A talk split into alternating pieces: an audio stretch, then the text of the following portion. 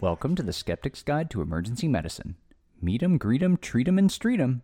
Today's date is August 25th, 2022, and I'm your skeptical host, Dennis Ren. The title of today's podcast is Only One versus Two Dose Dexamethasone for Mild to Moderate Pediatric Asthma Exacerbations. This is a special episode because this is the first episode of SGEM Peds. And our guest skeptic today is Dr. Harrison Hayward, who is a pediatric emergency medicine fellow at Children's National Hospital. He finished his general pediatrics residency at Yale New Haven Hospital, and as an editor and writer of continuing medical education material for the clinical case sharing app Figure One, he enjoys interprofessional learning and is passionate about improving healthcare delivery to children with complex medical needs. Welcome to the SGEM, Harrison. Thank you for having me, Dennis. Before we get started, do you have any conflicts of interest to declare? I have no conflicts of interest to declare. All righty. well, let's jump right in with the case. So, our case is about a seven year old female with asthma who presents to the emergency department with difficulty breathing in the setting of one to two days of cough and runny nose. She reports that her albuterol helped her feel better initially, but has provided no relief today. On exam, she has diffuse expiratory wheeze, but good aeration to bilateral lung bases with a respiratory rate in the low 20s. She has some mild intercostal retractions and is saturating 97% on room air. She can speak in full sentences, and so you diagnose her with a mild asthma exacerbation and begin treating her with albuterol and ipratropium, as well as a dose of dexamethasone. After you explain the plan to the family, her mother asks you uh, that last time she was here, she got a dose of the steroid, but then another dose to take the next day. Do you think she needs that second dose again? She doesn't like taking it, and it makes it hard for her to get to sleep. Asthma affects around 9% of children in the United States, and asthma exacerbations are a really common cause for emergency department visits. Corticosteroids are commonly used for the treatment of acute asthma exacerbations. Previous research has compared the efficacy of a multi day course of prednisone or prednisolone to a single dose of dexamethasone, and research has also compared the efficacy of a multi day course of prednisone to two doses of dexamethasone. And we actually covered one of these studies on SGEM number 194 with Dr. Mike Falk. I think you know him, Harrison. I do know him. He is an attending that I've had the pleasure to work with for a couple of years now. And I as well. But can you remind us what the SGEM bottom line for that episode was, Harrison?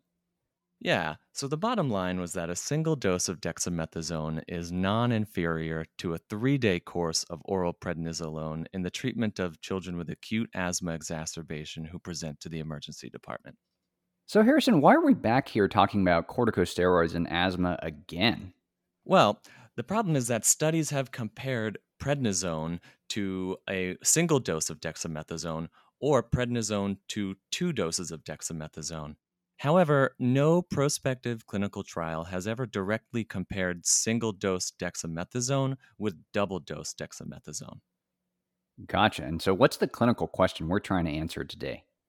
Our clinical question today is simply Is a single dose of dexamethasone non inferior to two doses of dexamethasone in the treatment of mild to moderate pediatric asthma exacerbations? And what's the reference? We'll be talking about a study that was published in Pediatric Emergency Care just this year by Martin et al. that was titled Single Dose Dexamethasone is Not Inferior to Two Doses in Mild to Moderate Pediatric Asthma Exacerbations in the Emergency Department. Great. And let's move on to our PICO questions. What was the population that they were looking at? The population included in this study was children aged 2 to 20 years with a known history of asthma who presented to the ED between April of 2015 and March of 2018 with acute, mild, uh, or moderate asthma exacerbations. They classified uh, the mild versus moderate patients by their pediatric asthma scores, with the mild patients having a score of 5 to 7 and the moderate patients with a score of 8 to 11 and history of asthma was defined as at least one prior episode of wheezing responsive to beta agonists. And we'll put a figure in the show notes that shows the pediatric asthma score and how to calculate that. And who was excluded? Patients were excluded if they presented with a severe asthma exacerbation, defined as a PAS of greater than or equal to 12, or if they had systemic steroid use in the last two weeks, if they had chronic lung disease, such as cystic fibrosis, or if they had vomiting of at least two doses of oral steroids while in the ED. And what was the intervention? The intervention was two doses of dexamethasone. And the comparison? Was to a single dose of dexamethasone. And what were their outcomes?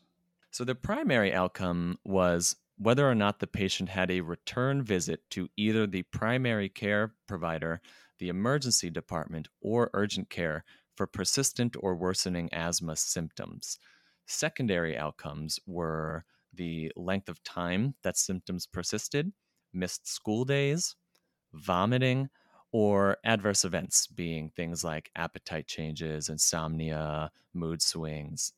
And what kind of trial was this? This was a prospective, randomized, single center, unblinded, parallel group randomized clinical trial. And can you tell us what the author's conclusions were? The author's conclusion was that in this single center, unblinded, randomized trial of children and adolescents with mild to moderate acute asthma exacerbations, there was no difference in the rate of return visits for continued or worsened symptoms between patients randomized to one or two doses of dexamethasone. All right, so let's move on to our quality checklist. First question the study population included or focused on those in the emergency department. That's right, it did. The patients were adequately randomized? Yes, they were block randomized. And the randomization process was concealed? It was. And the patients were analyzed in the groups to which they were treated? Yes, they did a per protocol analysis. And were the study patients recruited consecutively? No, they were recruited by research assistants who were available from 8 a.m. to 11 p.m., seven days a week. And were the patients in both groups similar with respect to prognostic factors? A little unsure about that. Most things did seem similar, but patients in the two dose group were slightly older. Um, in the one dose group, they were 6.8 years uh, was the average age, and then in the two dose group, 8.3 years was the average age were all the participants unaware of the group allocation? No. So patients and parents knew if they were prescribed a second dose of dexamethasone or not. Research assistants who followed up and collected information discovered which patients had one versus two doses of dexamethasone as well. And were all groups treated equally except for the intervention? Yes. And was follow up complete? Yes, follow up was complete. They were able to follow up with 82% of the single dose group versus 81% of the two dose group. So it was very close to that 80% threshold. And were all patient important outcomes considered? I think they were, yes. And do you think the treatment effect was large enough and precise enough to be clinically significant? Unsure about that, and I'm pretty sure we're going to talk more about this in the Talk Nerdy section. Ooh, my favorite section. All right. And the last question Were there any financial conflicts of interest? Uh, no, none were disclosed. So now let's talk about the results. 308 children were randomized into two groups of 154. Ultimately, 141 were enrolled in Group 1, which received a single dose of dexamethasone, and 143 were enrolled in Group 2, the two dose dexamethasone group. And that mean age across all of them was 7.5 years, and 60% of them were male. Can you tell us what the key result was? Yeah, the key result was that there were no statistical differences between groups with regard to return visits, days to symptom resolution, missed school days, or vomiting. And what was the primary outcome? No statistically significant difference in return visits for persistent or worsening asthma symptoms between the groups. In the single dose dexamethasone group, 12.1% had a return visit, while in the two dose dexamethasone group, only 10.3% had a return visit. However, the confidence intervals were rather wide. And what about their secondary outcomes? No statistically significant difference in days to symptom resolution, missed school, vomiting, or adverse events. And we'll include tables in the show notes for the actual results. Now, note that the two groups had a different breakdown of asthma severity as well, with a larger proportion of patients with mild exacerbations that were included in the group receiving two doses of dexamethasone, and that's 77% compared to 62%. Okay, Harrison, my favorite, favorite section. You ready to talk nerdy? I'm ready to talk nerdy. Let's do it. All right, let's talk about our first point the outcomes that they chose. Yeah, so the authors chose their primary outcome to be a return visit to primary care, urgent care, or the emergency department for persistent or worsening asthma symptoms. The authors report that 26 of the total patients, which is 11%, uh, had a return visit for that reason. Of the 26, 11 returned to the ED. One of those was admitted who did happen to be in the single dose group. And I don't know if I would treat all of those as equivalent necessarily. A return visit to the emergency department could mean that this child's symptoms were more severe compared to the child that presented to their primary care physician. Or maybe the symptoms were mild, but the primary care physician's office was just closed. We don't really have that information. That's right. And thinking about our secondary outcomes as well, the authors initially report that there was no difference in the number of school days missed per group in the text of their study. However, in the tables, they report a binary is school missed or not kind of result. And I think that begs a question what about the actual number of school days missed, right? Is missing one day of school versus two or three or even longer a significant outcome as the provider. How do you consider that? And i think that it might be important for a parent or a caregiver whose child has to miss school which might result in them missing work or finding some kind of alternative childcare. Yeah, and also it was unclear exactly how they defined resolution of symptoms. Does the family consider resolution to be the day that their child no longer has any albuterol requirement? Or when they're able to resume regular activity, maybe on albuterol every four to six hours, or when the cough ends, or when the wheeze ends? We're not really sure how they ended up defining that. Right. And so I think that sort of introduces a little bit of subjectivity, which is just something to consider when we're thinking about these results. Another point to consider is the fact that this study was unblinded. Families and research assistants were not blinded to the intervention. They both knew at some point in the study whether the patient received one or two doses of dexamethasone. The authors do acknowledge this and state it was due to a lack of funding. And so I think my hope is that future studies will be blinded, maybe by using a placebo. And our third nerdy point is about missing data.